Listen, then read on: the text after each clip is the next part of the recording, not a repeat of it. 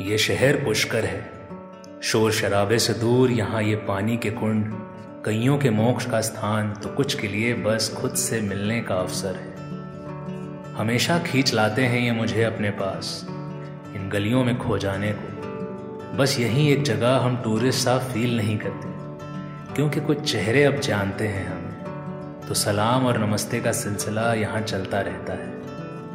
शाम को बस इन परिंदों को उड़ते घंटों देख सकते हैं आप। पीछे आरती और ढलते सूरज के साथ शिखर से आती सावित्री जी के मंदिर के घंटियों की आवाज़। बस सुकून नहीं, बल्कि किसी मेडिटेशन का एहसास है।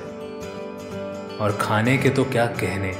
सुबह पोहा, ये ज़बरदस्त कुल्हड़ की चाय, केसर के साथ, और रात में लाला जी के पराठे मोहम्मद रफ़ी के गाने के साथ। मुरीद हैं ये उनके और हम इनके। और यहीं इस गली के आखिर में ब्रह्मा जी का एक लौता मंदिर है। शायद तभी ये सुकून है और यहाँ के लोगों को कहीं पहुँचने की होड़ नहीं है, क्योंकि ये मेरा शहर पुष्कर है।